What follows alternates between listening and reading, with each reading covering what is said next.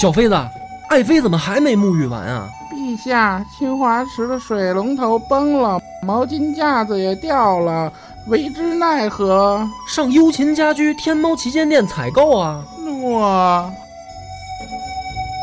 本节目由优琴家居天猫旗舰店冠名播出。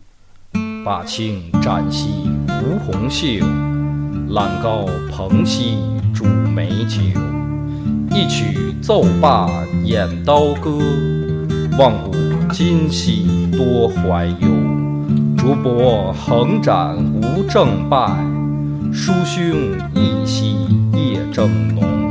相间多传奇诞事，君多闻兮复效忠。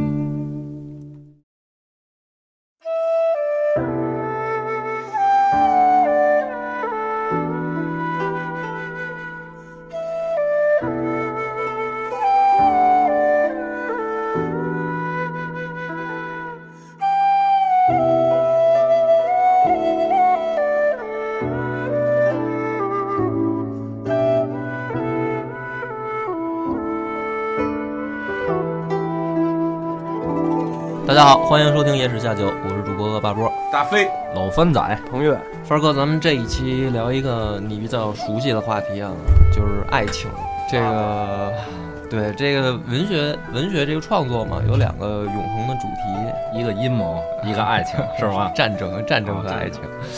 所以这个根据你沉浮这个情场这么多年，嗯，我问你两两个两个层次的啊。其实我经过这次春节的事儿，我不觉得我败给你了，好吧？咱别再都败，不要在节目里讨论咱们的私 生私生活活啊。这个两个层次啊，第一个就是说，现实生活中，你觉得这个就是就你来说啊。爱情能够达到一个什么样的高度，或者说什么样的，就是能做成什么样？第二个呢是说从想象当中，就是天马行空啊，不用受现实的这个束缚了，爱情能够到一个什么样的层次？我觉得按现实这个条件制约下来说啊，嗯就是男女两个人啊，嗯，起码有一个共同的精神上的追求，嗯，就是在这个沉浮躁的社会当中能找着。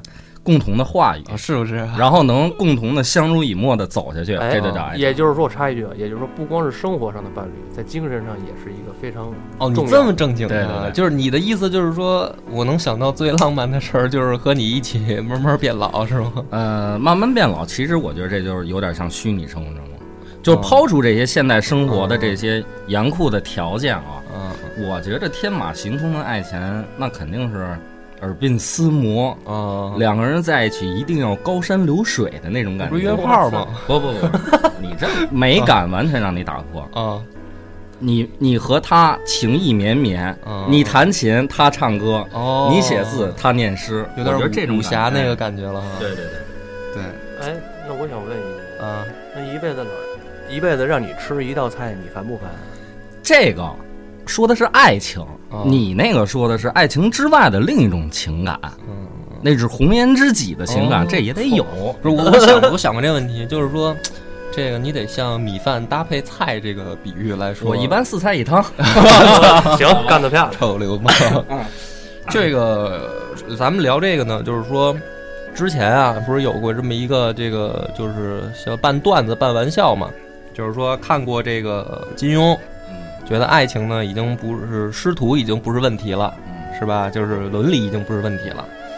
这个看过《聊斋》呢，就是人鬼已经不是问题了啊，都可以都可以搞。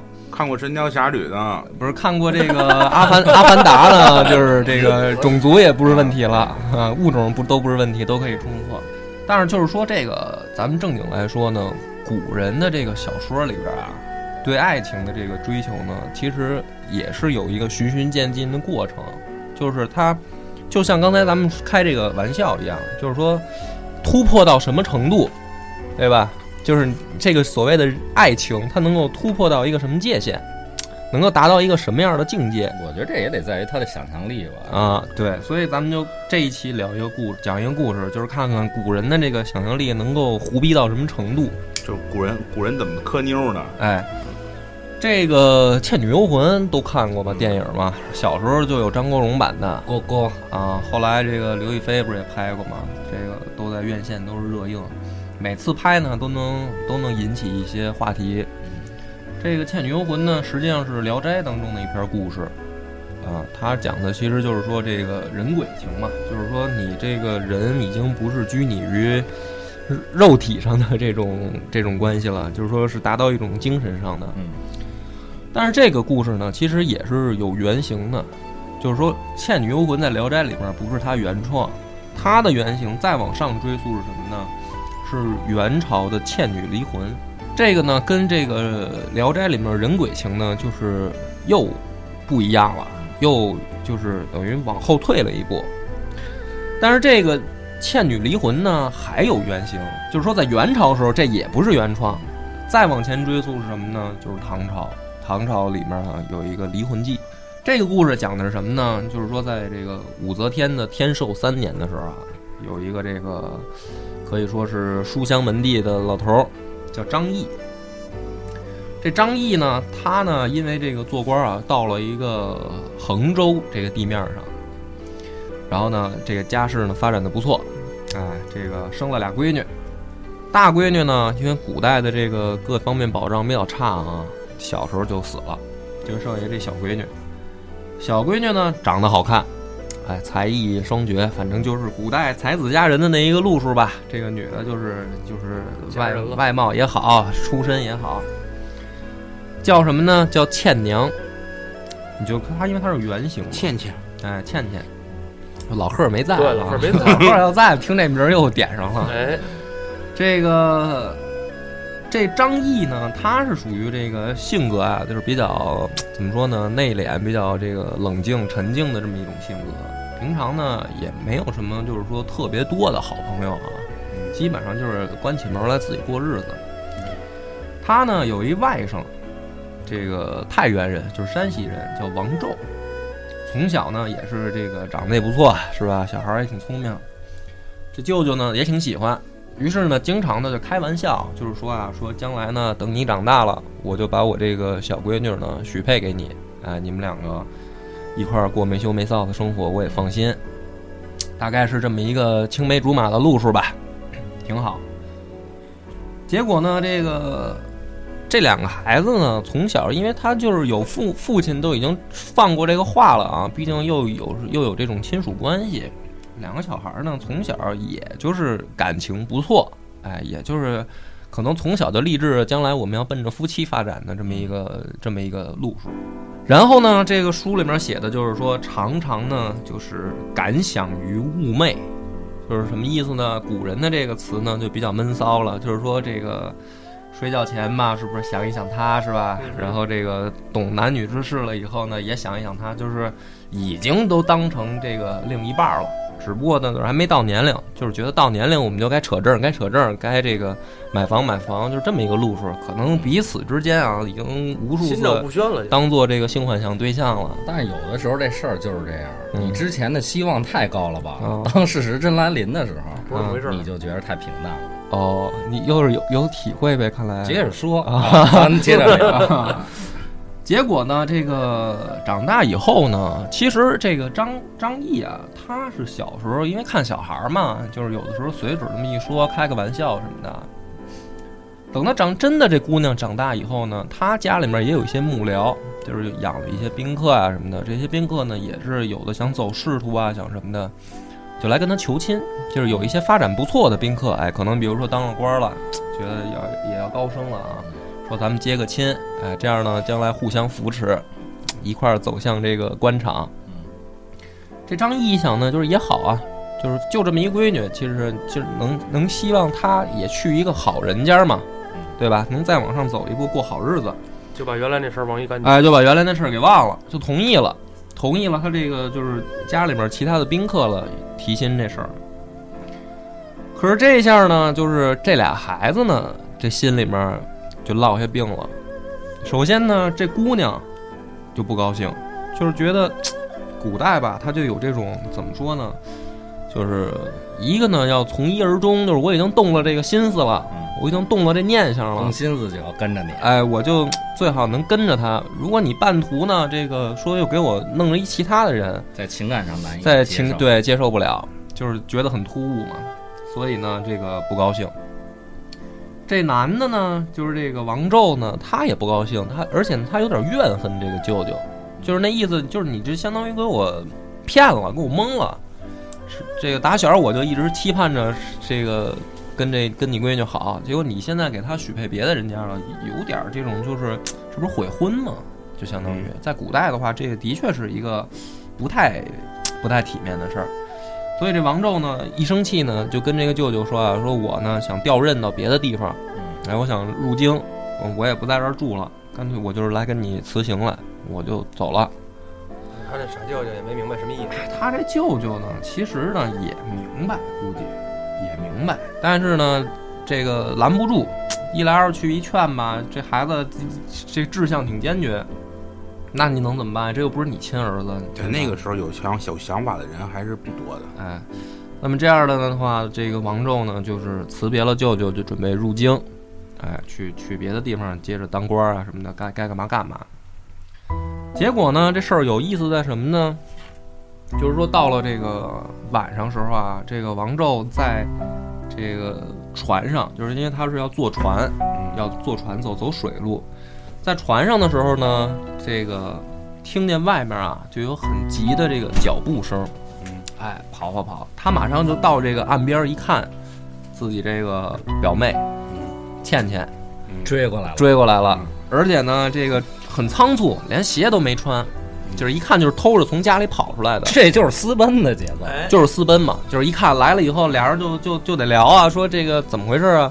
现在叫叫自由恋爱，哎，就是自由恋爱。这倩倩呢就说：“老贺，我们聊倩倩的这期啊。说这个说这倩倩呢就说说我呢从小就想着你，这时候就开始表白了嘛，就是把话都说开了。说我从小就想跟你好，我也生气，说我爹这个怎么突然就反悔了，把我许配别人，所以我在家呢我也坐不住了，一一听说你要走。”思来想去，一前二后，说干脆我他妈跟你走了，咱俩私奔了就完了。毕竟啊脚长在他的身上。就是啊这王宙一听也高兴，因为俩人都是这么想的，就是这嗨私奔就私奔呗。说白了，那个那个年代又没有手机、微信那什么的，这个反正也找不着。反正也他妈找不着，哎，再说吧就。于是呢，俩人上船，一路呢去了哪儿了呢？去四川了。这是这是奔上游啊，这是奔下游啊他就改地儿了嘛，就为了找不着他嘛。啊！啊，就本来打算入京，嗯哎，去长安，现在呢想干脆他妈咱躲四川去算了，嗯哎，到那边发展去，肯定没想到啊，说一个往北去，一个往南去，这个南辕北辙。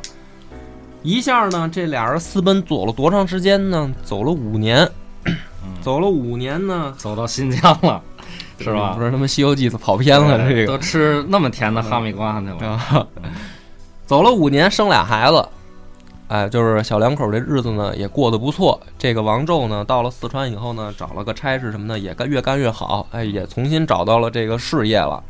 这样呢，你看才子佳人是吧？这个事业双丰收，也有了爱情的结晶，哎，都好，都好呢。有一天，这个倩倩就跟这个王胄就说了，说你咱俩已经就是过了这么这么长时间啊，想起来当年私奔这事儿啊，我还是觉得心里面呢，就是时间一长啊，就觉得有愧于父母。嗯，你毕竟这个养育之恩，想回家看看。哎，是啊，就是说这个不辞而别，嗯完了悔悔逃婚嘛。对，说这个留一烂摊子给父母，而且呢，他爹就就这么一闺女。嗯，说现在这个杳无音信五年，想家了，嗯说咱回去看看吧。而且你，而且他想的是什么呢？说咱俩现在崽儿都弄出俩来了。你再回去也是不可能说再怎么着了，说再拆散也不现实了。结果一回一看他爹妈过得挺好，又生俩闺女。于是呢，这个他忘了对，你干得出这种没心没肺的事儿，我相信啊。这个这王宙一听呢，也是因为毕竟是舅舅嘛，其实也心里面也觉得不不落忍。年轻的时候都有冲动，一想这个表妹这么漂亮，这么好，我必须得得着手。这过五年，大家也都 审美疲劳，也也想着这个还是回家看看。他大舅、他二舅哎，都是都是他舅。舅嘛嗯。于是呢，俩人商量好了呢，就这个坐船北上，哎，准备回回家去这个衡州看看这个舅舅。结果呢，这个到了江边儿以后啊，去派人呢往家里边送信儿。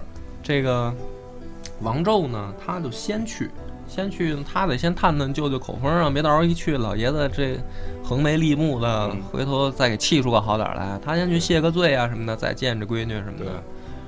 去了以后呢，就把这事儿一说，说舅舅一进来，舅舅挺高兴啊，老长时间没见了啊，因为他没想到是跟他跑的嘛。嗯，哎，一看只是这外甥来了，哎呦，说这些年去哪儿了是吧？杳无音信的一问，这个外甥扑通的跪地上了，说舅舅，我对不起你。啊，我这个把你闺女偷摸给拐跑了，我们俩私奔了，也没告诉你。这现在呢，我们俩已经生俩爱情结晶了啊，俩崽儿，就是就是你孙子，你外孙啊。你看这事儿呢，已经生米煮成熟饭了，呃，你也就你也就就这样吧，你也这把年纪了，我以后拿亲爹孝敬你什么的。舅舅一听说行，没问题，咱就商讨一下，这俩孩子是管我叫爷爷还是叫舅爷，啊这事儿就过去了，对吧？这先把那个难题给攻破了。这个张毅一听呢，这个脸上的表情啊就不对了，这个一下愣愣在那儿了，愣在那儿以后呢，然后就是一惊，然后把他扶起来说：“小子，咱可别开玩笑啊，说你这事儿不对啊。”说怎么不对啊？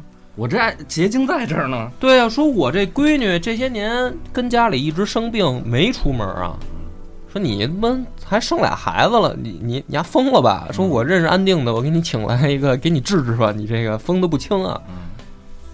这王宙也傻了，说不可能啊！说我们这天天夫妻俩耳鬓厮磨的，就是天天见面啊，他还能天天打飞机来回，这个、嗯就是这咱也没这没这交通工具啊。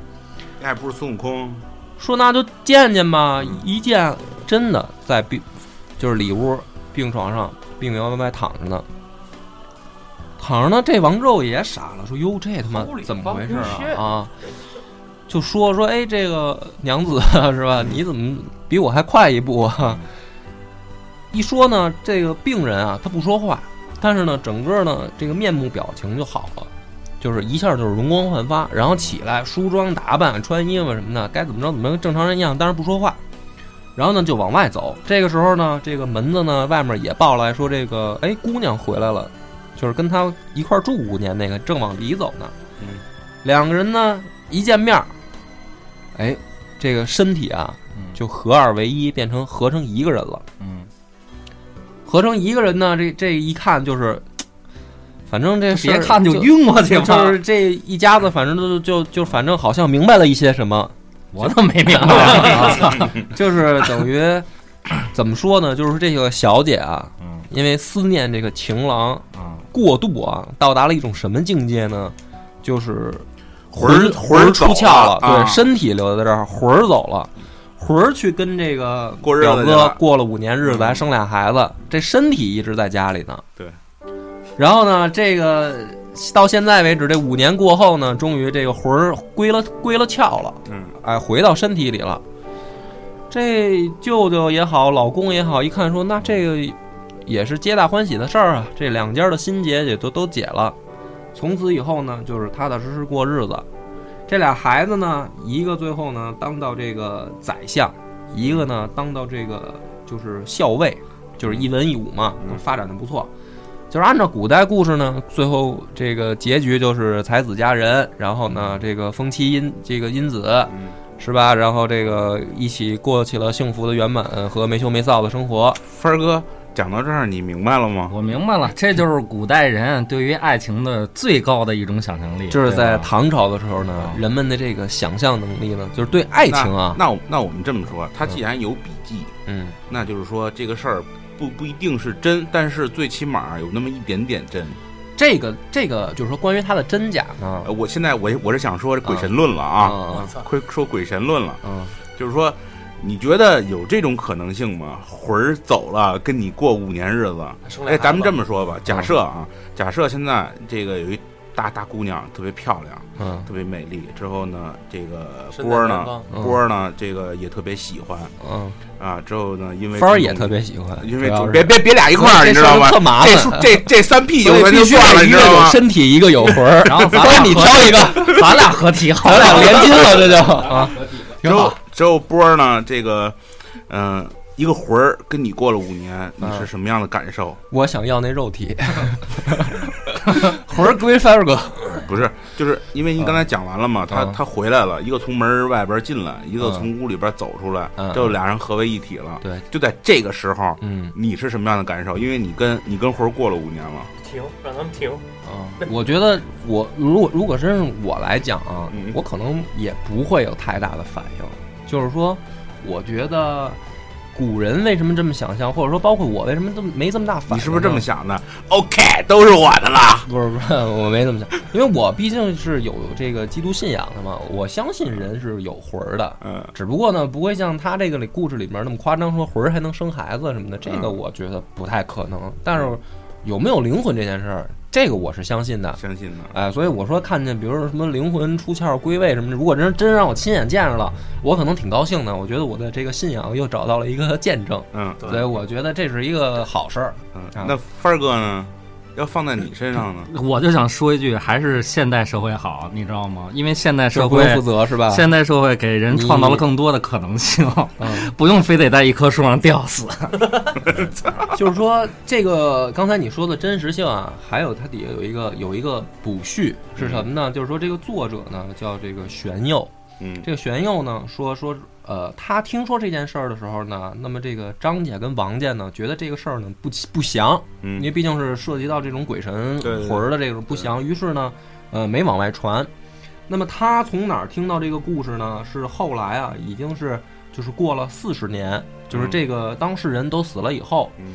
然后在大历的时候，就是也是一个一个年份啊，嗯然后碰到了一个这个县令叫张仲圭，这个张仲圭呢，他的这个堂叔就是咱们说的这个张毅，嗯。就是他是这个亲戚关系，然后从这个张仲圭的嘴里听说了这么一个故事，嗯，啊就之后给记录下来，就给记录下来了。那么，这个鲁迅先生呢，曾经就是看这篇这个就这篇故事啊，嗯。他就说啊，还有历历代的这个学者去嗯。就是去研究古代这个文学的学者啊，嗯。就是说说这个故事呢，肯定不是不是事实，嗯。就是不是说是按照其他笔记说记录下来，这个一看呢就是文人想象的作品，嗯，呃，只不过呢在唐传奇的这种时代呢，他还没有说就是说纯的去这种文学的发散，所以就是他他一定纯为了他哎纯为了表现一个这个真爱哎，是一个什么样的感受，所以或者说，是是一个什么样的表现，对。对吧？所以他最后收尾的时候呢，把它落成一个好像志怪笔记的这么一种方式，嗯就是不是按照说咱们说小说那种情节。你要搁现在人鬼情未了这个，大家都知道它是胡编的，不会有人去认为它是真的有这个事儿了嘛。嗯，我怀疑丫也是看这个看的之后才出的《人鬼情未了》都有原型，反正这个其实想象力古人也不比咱们差多少。对对，那么但这个故事呢，为什么说对后世的影响很大呢？就是他的这个情节描写，就是说你想一个人他思念另一个人，最高能到什么境界？就是说这人的魂儿就跟着那个人走了，嗯对吧？那么这样的东西呢，它其实反映的是两个东西，两个层面。第一个呢，就是说古代婚姻不自由，就是说，嗯，你这个闺女许配给谁，她不是由自己说了算的。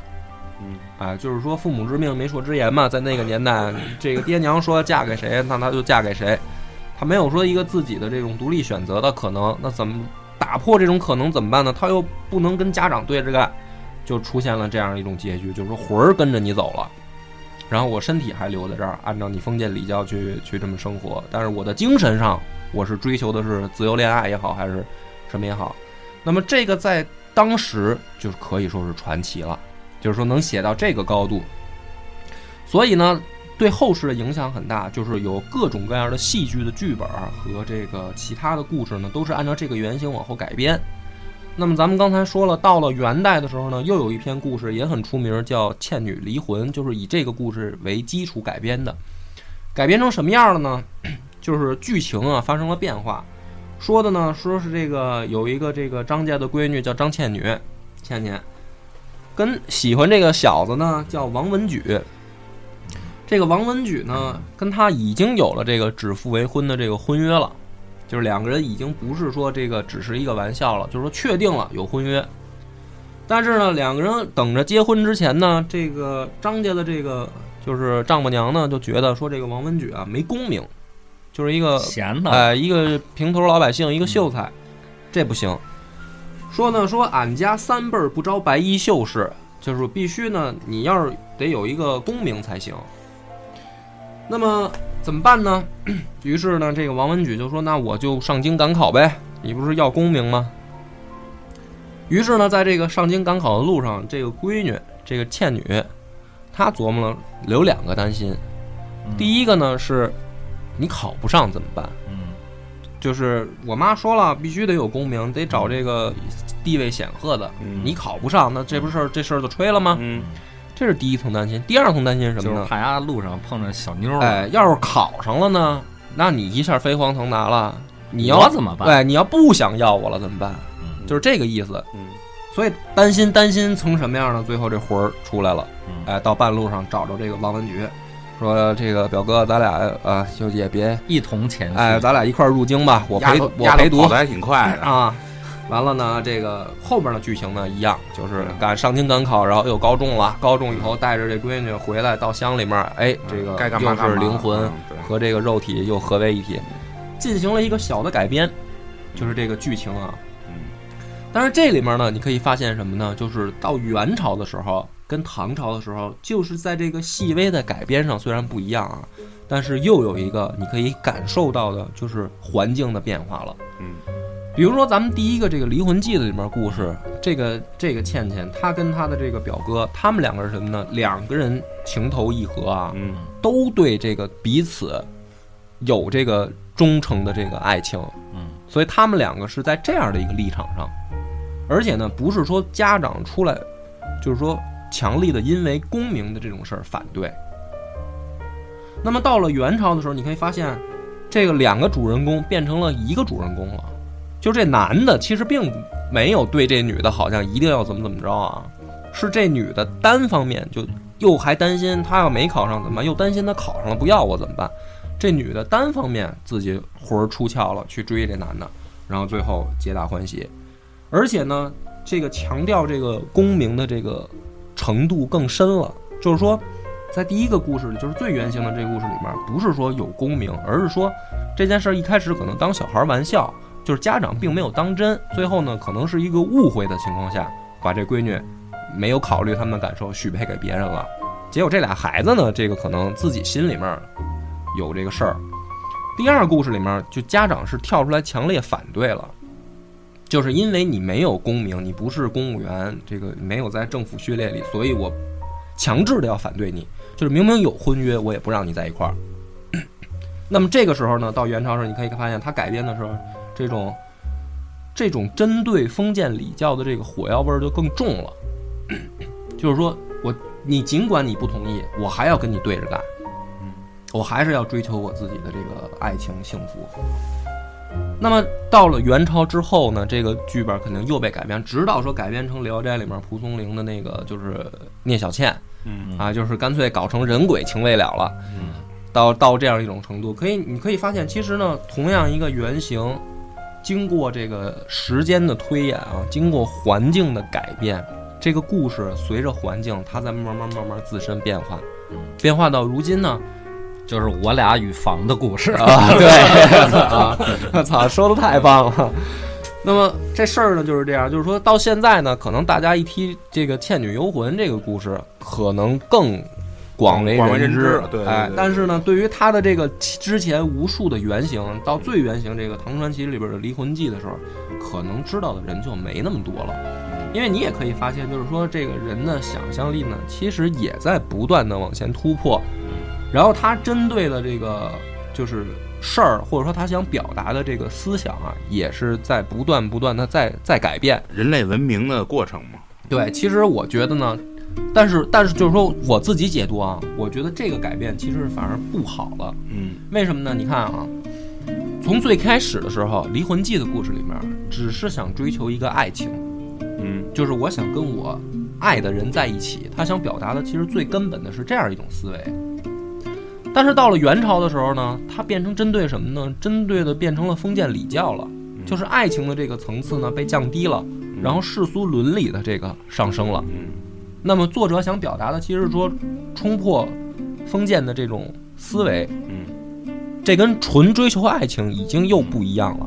那么到现在呢，帆儿哥说的也好，变成了两个人一个房的故事没有爱情，就是好就是像为了房。对，就是爱情的成分还在不在呢？比如说咱们对，继续继续，这个话题一定要讲下去，再再好好聊，这个这一期好像就点题了。嗯就是说，你看咱们现在大家到这个咱这个岁数啊，也都互相也都也都大概像风儿问问呀，像飞呢，你说已经结婚了，嗯对吧？已经有这种婚姻感受了。嗯，那我像我跟帆儿呢，也是有的时候家长就是来聊这件事儿啊，没事儿没事儿，跟房也有也有过接触，对啊，就是说说这个帆儿肯定也也是家长劝说，就别出去溜去了，你好好找一个人过日子吧什么的。像我爹妈呢也说说你找一个这个，是吧？对对方女家的条件好一点的，能好不不更好吗？嗯对吧？他就是家长劝，已经不是从那个角度说你找一个你喜欢的人，然后这个爹妈养你一辈子，养不了你们，反正能养到哪天是哪天，反正你只要过得高兴就行啊。反正那那个姑娘也好，或者小子也好，不用看他工作，不用看他学历，你就是看你们有真感情就行讲的故事 虽然他的爱情穿插了其他的因素，比如说嗯名利啊，比如说功利啊，嗯但是你抛开那些因素，他爱情的本质没有发生变化。嗯。而现在这个功利的这个因素更大了之后，爱情的本质已经发生变化了，对啊，对吧？所以帆哥，我再问你最后一个问题啊，就是你刚才对爱情的这种想象什么的，说的很装逼啊。那么你现在要是挑一个妞儿，说想跟她共度终身，嗯，你的这个标标准准，嗯。现实标准。哎，对啊。对对对，那起码你得两家差不多吧？你的哦生活一块还房贷是吗？啊、那到其。那我觉就得是物质的生活水对，平那我觉得你还是你还是相对世俗一些，对世俗没有错，世俗也是为了让我在人生这几十年的这个修炼走得更加完美一些，走得更加舒坦一些，所以说所以走说得更加舒坦一些。所以说帆儿哥射手座基本上找不着，你知道吗？就比较务实吧，因为你只因为你按照现在社会的标准来说，你只有物质达到一定层次，你才能追求更高的精神需求，嗯。要不然你没有这个时间。那咱们换句话说啊，假如说你看上一个姑娘，嗯，然后你们两个这个嗯。感情都非常好，嗯，而且你已经干了一些臭流氓的事儿了、嗯。啊，但是呢，这个对方的丈母娘跳出来说：“帆儿，嗯，你现在这个工作不稳定，嗯。哎，你要想跟我们家这闺女好，嗯。比如你必须得考一个公务员，或者你必须考一个教师资格证，或者你必须考一个，比如说什么会计证什么的，甭管什么证吧，你必须得拿个证，然后找一个正当工作，有驾驶本就行。在那个体制内工作，不然的话呢，你就不不可以，是吧？嗯。那么这个时候，你你你作何感想？就是说你在看到这样的故事的时候，你你会有没有触动？有触动啊，这就等于是爱，就是两个人的爱情穿插了很多其他的因素嘛，嗯就是他在去影响你两个爱两个人爱情的结果。但是你考虑一下啊，这个丈母娘的出发点也是好的，嗯对吧？她也是为了让她的闺女嗯生活的更好一些对，这个本身没有错。这个从世俗上讲，就是女方给嫁妆这个东这个事儿，其实就是这个意思。对，但是呢，我如果碰见这种情况，嗯我会先劝这老娘们儿，哦你那这套么尊重思丈母娘的，你那套思想是嗯不对的。哦，那哪因为套思想是对的呢？因为是这样。嗯就像这个在中国买房一样，这七十年产权啊，好多人就我操前，你听我说，这个经济学了，就有一个，这有一个 听他说完，听他说完。好多人就为了七十年这么一产权的房，现在就开始着手准备。但是我原来跟梁博聊的时候说过一句话，就是说一个人，嗯你不要在很短的时间内去预计很长时间要发生的事儿，看不到，反过来也如是。那么说回丈母娘这事儿，如果他说，啊，公务员这些东西，啊，什么稳定的这些体制内的工作是好，OK，我可以去劝他。我不是这样的人，首先，嗯二一个其次呢，就是说，二十年以后，你现在所谓的这些铁饭碗职业还是不是铁饭碗？没错嗯嗯当然，第三点我要强调的是，两个人在一块儿追求的是情感，嗯，而不是所谓的那一纸婚约，那个是束缚不住。这就是节目像刚开射手座始咱们聊的那个说法儿说的那意思是思。个是个射手座啊。那咱换一个角度，飞，你现在也有儿子了啊。那比如说你将来你儿子要找这个媳妇儿的时候，你会给他这种就是物质上的建议吗？就是说要看女方的这个我不会，也你也不会是吧？绝对不会你还是会让他追求这种就是像最原型的这种更，感性一些。就是爱情。因为其实你说大家为什么就是说这种故事啊，已经流传了上百甚至上千年，嗯为什么让咱们现代的人，因为现代人跟古代人已经完全不一样了，嗯你有好多其他的东西嗯是古代人没有的，嗯但为什么看见这种纯粹的爱情故事还能触动你的心扉？嗯那说明人本质追求的就是这个东西。对，所以这也是文学两大主题，经久不衰嘛。到现在一样，这美人鱼也是 又是跨越物种了哈。对，所以我说，不管这社会变成什么样，拜金也好，物质也好嗯，但是人还是需要有一个精神上的这种慰藉，是不求这种利益交换的这种我操，好吧我不打断你，我就以你这个为收尾了。那么感谢这个大家收听本次节目到此结束。